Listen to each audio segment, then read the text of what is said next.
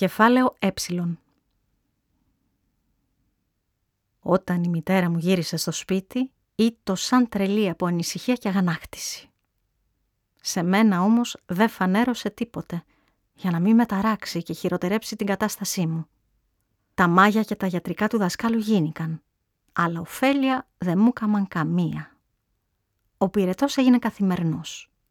Σηκωνόμουν, πήγαινα μάλιστα και λίγο έξω, αλλά ήμουν φοβερά εξασθενημένος. Όρεξη δεν είχα και όλα μου φαινόταν άνοστα. Έτσι, το ταξίδι Αγίου Θωμά και της Καλυβιανής κινδύνευε να ματαιωθεί. Η εορτή της Παναγίας πλησίαζε και το κακόμοιρο το Βαγγελιό περίμενε να της φέρω την υγεία της. Αντί δε να της φέρω την υγεία της, έχασα και τη δική μου. Όλες οι γυναίκες, ξένες και συγγέννησες, που έρχονταν να με βλέπουν, είχαν και ένα τουλάχιστον γιατρικό να συστήσουν της μάνας μου. Κι εγώ πυθύνια έπινα και έτρωγα λογής λογιών αηδίες, για να γίνω το ταχύτερο καλά να πάω στην Καλυβιανή. Βρέθηκαν όμως και γυναίκες που, όταν μ' είδαν στον παροξισμό του πυρετού, αναγνώρισαν με πεποίθηση πως ήταν ο συνηθισμένος ρίγος. Η μάνα μου έκλεινε να το πιστέψει, αλλά και δεν μπορούσε να το παραδεχθεί. Η φοβερή υποψία του κολλητικού κακού είχε καρφωθεί στο κεφάλι της. Αλίσως σε αυτή την επιμονή της δεν έλειπε και η έχθρα της για την άρρωστη. Σαν να θέλε θαρούσες να την ενοχοποιήσει με αυτόν τον τρόπο και να δικαιολογήσει το μίσος της.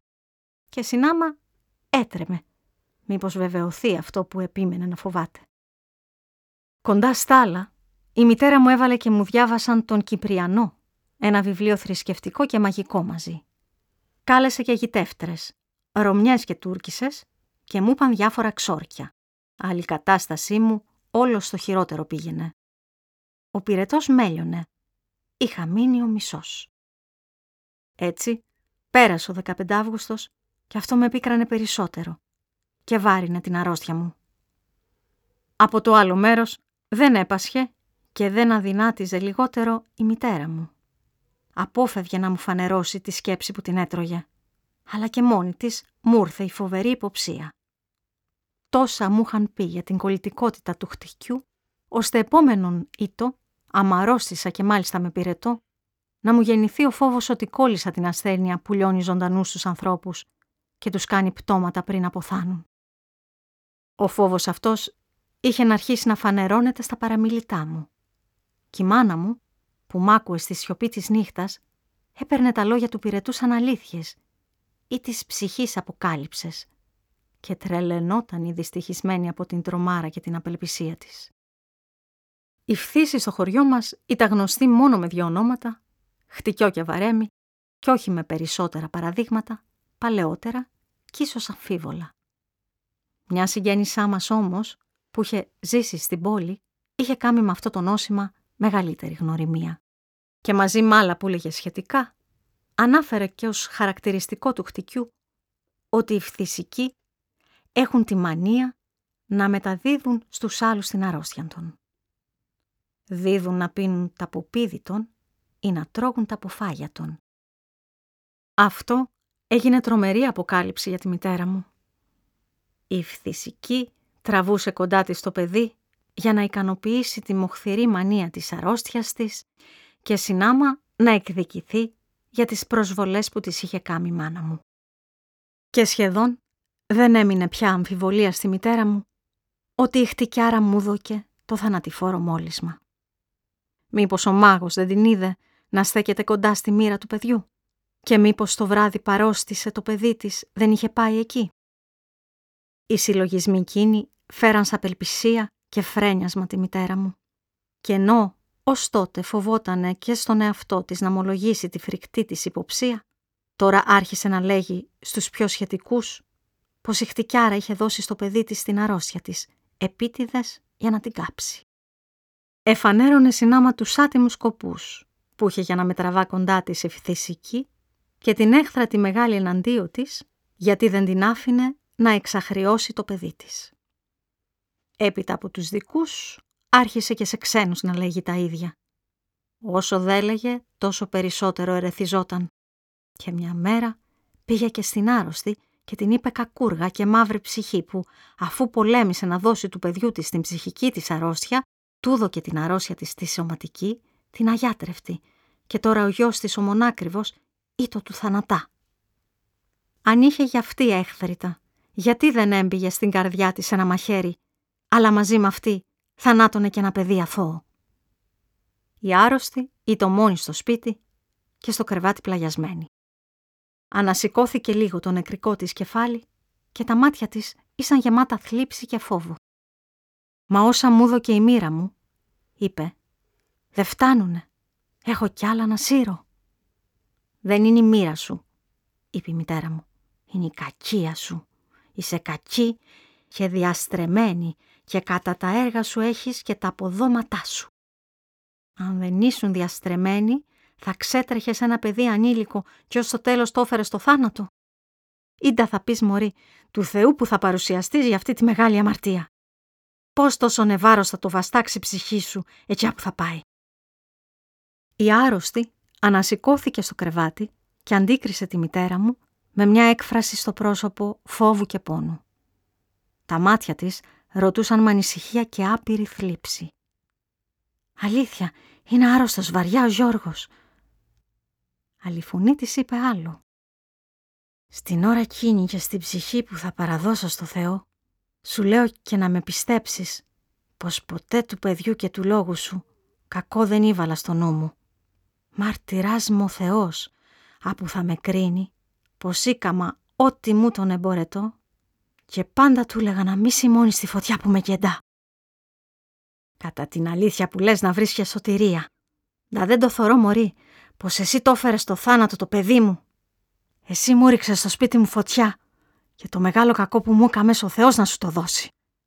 Σε αυτό τον κόσμο το βρήκες, να το βρεις και στον άλλο κόσμο. Ο Θεός να σου δώσει όλο το μεγάλο κακό και άδικο που μου έκαμες. Τα μάτια της άρρωστης ήσαν γεμάτα δάκρυα. «Για του λόγους σου δεν φοβάσαι θιά», είπες στη μάνα μου πως και εμένα μου κάνεις μεγάλο άδικο με αυτά που μου λες. Σαν να μην άκουσε η μητέρα μου, τράβηξε προς τη θύρα και ξανά λέγε την κατάρα της. «Ο Θεός να σου δώσει στην ψυχή σου το μεγάλο κακό που μου έκαμες». Κι ούτε γύρισε να ακούσει το φοβερό λόγο που της ήρθε στην πόρτα από το κρεβάτι της φθησικής. «Δεν πιστεύεις, θιά, τα λόγια μιας ποθαμένης». Αλλά και από την αυλή ήρθε της μάνας μου η κατάρα.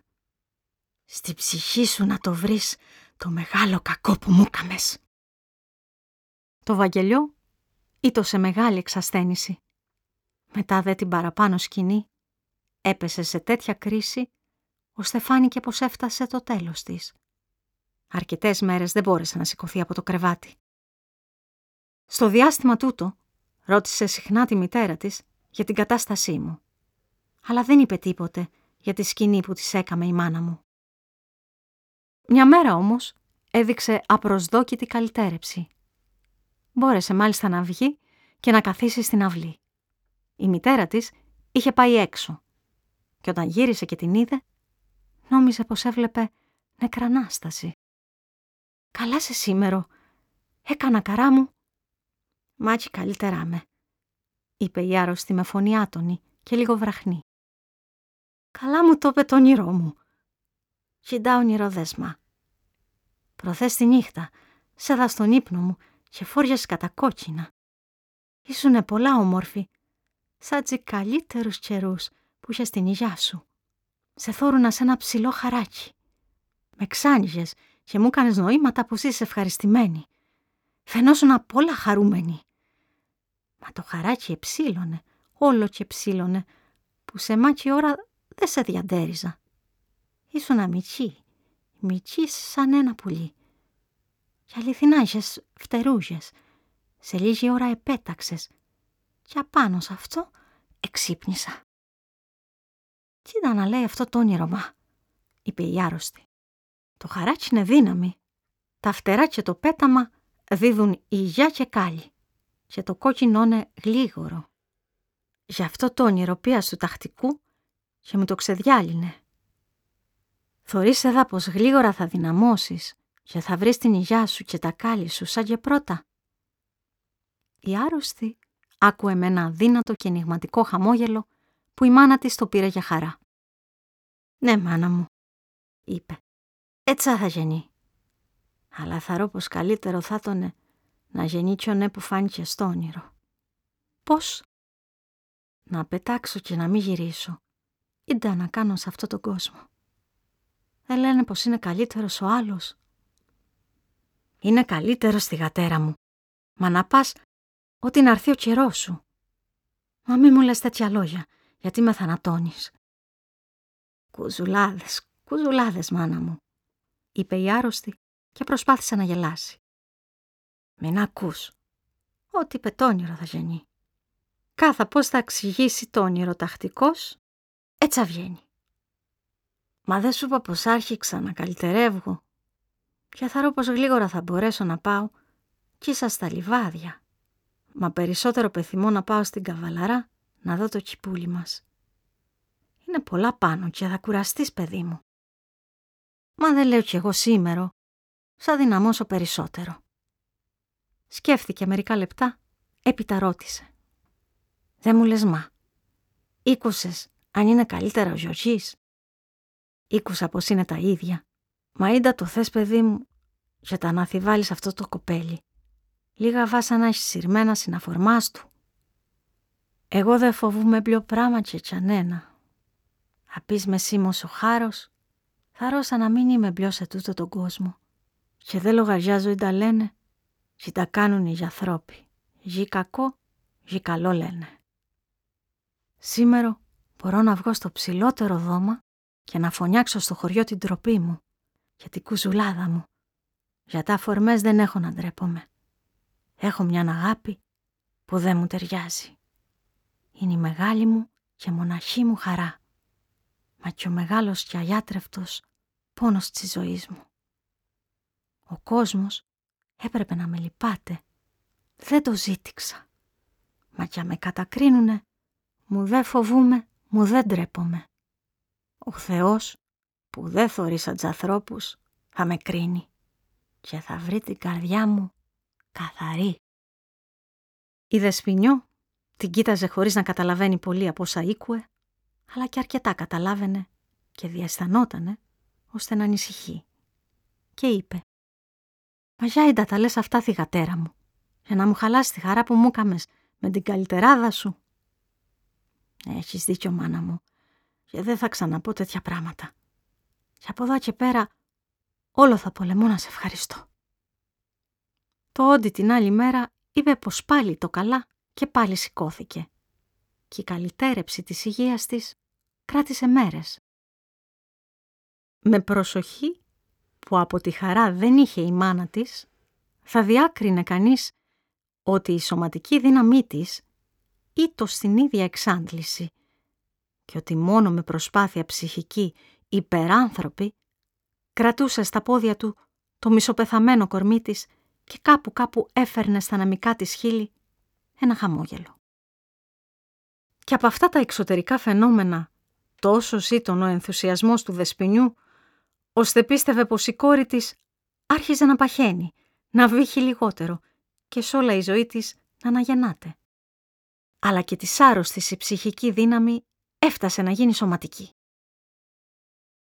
Μια μέρα βγήκε και από το σπίτι και πήγε στην Αγιά Πελαγιά, ένα κλεισιδάκι που ήταν στο πάνω μέρος του χωριού και όχι πολύ από το σπίτι των. Στο δρόμο συνάντησε γυναίκες και άντρες και όλοι τη χαιρέτησαν χαρούμενοι, αλλά και με κάποια επιφύλαξη στο πλησίασμά των από το φόβο της αρρώστιας. Ωστόσο της είπαν ότι καλά την έβλεπαν και ότι πολύ γλίγορα θα γύρισε στα πρώτα της, με τη βοήθεια του Θεού. Στο Δεσποινιό δεν έμεινε αμφιβολία πια ότι η κόρη της εγλίτωσε και πήρε το θάρρος να πηγαίνει και έξω από το χωριό, να βλέπει τα χτήματά της, που τόσον καιρό με την αρρώστια της κόρης της είχε αμελήσει ολότελα. Αλλά και η άρρωστη ξεπόρτιζε σχεδόν κάθε μέρα και κάθε φορά σταματούσε σε ένα μέρος και από εκεί φαινόταν το σπίτι μας. Είχε την ελπίδα να με δει από μακριά. Ήμουν ακόμη άρρωστος και με φοβερή εξάντληση. Έβγαινα λίγο, αλλά και δεν πήγαινα μακριά από το σπίτι μας. Μια μέρα, στο μέρος εκείνο συνάντησε μια γειτονοπούλα μας, ένα πολύ νέο κορίτσι, και το ρώτησε για μένα. «Το ίδιο είναι», είπε το κορίτσι. «Κάθε μέρα τον ετεινάσει και δεν απόμεινε ο εμισός. Ανέγνωρο και το κακορίζικο από την αδυναμιά». «Κοίτα λένε πως έχει». «Χτυκιόκουσα πως έχει». «Χτυκιό που του δω καγώ», ψιθύρισε με στεναγμό η άρρωστη. «Κι εγώ ζω ακόμη». Εκοίταξε πάλι προς το σπίτι μας και είπε «Ω, ας τον εθόρουνα». Την άλλη μέρα το απόγευμα, ο Δρακογιώργης έσκαβε σε ένα τουλιόφυτο πάνω στην καβαλαρά. Σε μια διακοπή της δουλειάς του, το βλέμμα του έπεσε χαμηλότερα. Στου δερβίσει τα χαράκια, το μεγάλο βράχο, όπου διάβασα στο Βαγγελιό τα γράμματα προκαιρού. Κοντά στο βράχο είδε μια γυναίκα και επειδή δεν ήταν μεγάλη απόσταση, διάκρινε πως ήταν το Βαγγελιό. Και τόσο παράδοξο το θεώρησε, ώστε δεν πίστευε τα μάτια του. Ή το δυνατό, αυτή η τόσο άρρωστη, που έλεγαν κάθε τόσο πως πεθαίνει, να φτάσει εκεί πάνω. Κι όμως, αυτή ήτο, την έβλεπε αρκετά καθαρά. Αλλά και τι ήθελες σε εκείνο το μέρος; Τη στιγμή εκείνη είχε καθίσει κάτω από τη χαρουπιά και ακούμπησε το κεφάλι της στα χέρια. Σε αυτή τη στάση έμεινε ώρα πολύ. Ο δρόμος θα την είχε ξεθεώσει τη δυστυχισμένη στην κατάσταση που ήτονε. Και πόση ώρα θα είχε κάνει για να φτάσει από το χωριό έως εκεί. Ο Δρακογιώργης, φανταζόμενος την αγωνία του στήθους της, την αλυπότανε. Ωστόσο, εξακολούθησε την εργασία του. Αλλά και δεν έπαψε να παρακολουθεί την άρρωστη και συνάμα να σκέπτεται τι ήθελε να πάει σε αυτό το μέρος. Έπειτα την είδε να σηκωθεί από την πέτρα που καθότανε και μάντευε από μια κίνηση του χεριού της ότι έκλαιε. Η άρρωστη άρχισε να ανεβαίνει στο βράχο και ο Δρακογιώργης αφήκε πάλι τη δουλειά του και μουρμούρισε. «Τι τα πάει για πάνω να κάνει. Εκουζουλάθηκε. Να πάω θέλω εγώ να δω». Αλλά πονηρός διαλογισμός τον πόδισε, με άλλη και πιο δυνατή περιέργεια. Επειδή γνώριζε την αγάπη της σε μένα και τα όσα έλεγε η μάνα μου, σκέφτηκε μήπως με περίμενε να ανταμωθούμε κρυφά και ανέβαινε, φαίνεται, στο βράχο, για να δει ανυπόμονη αν ερχόταν ο μικρός εραστής.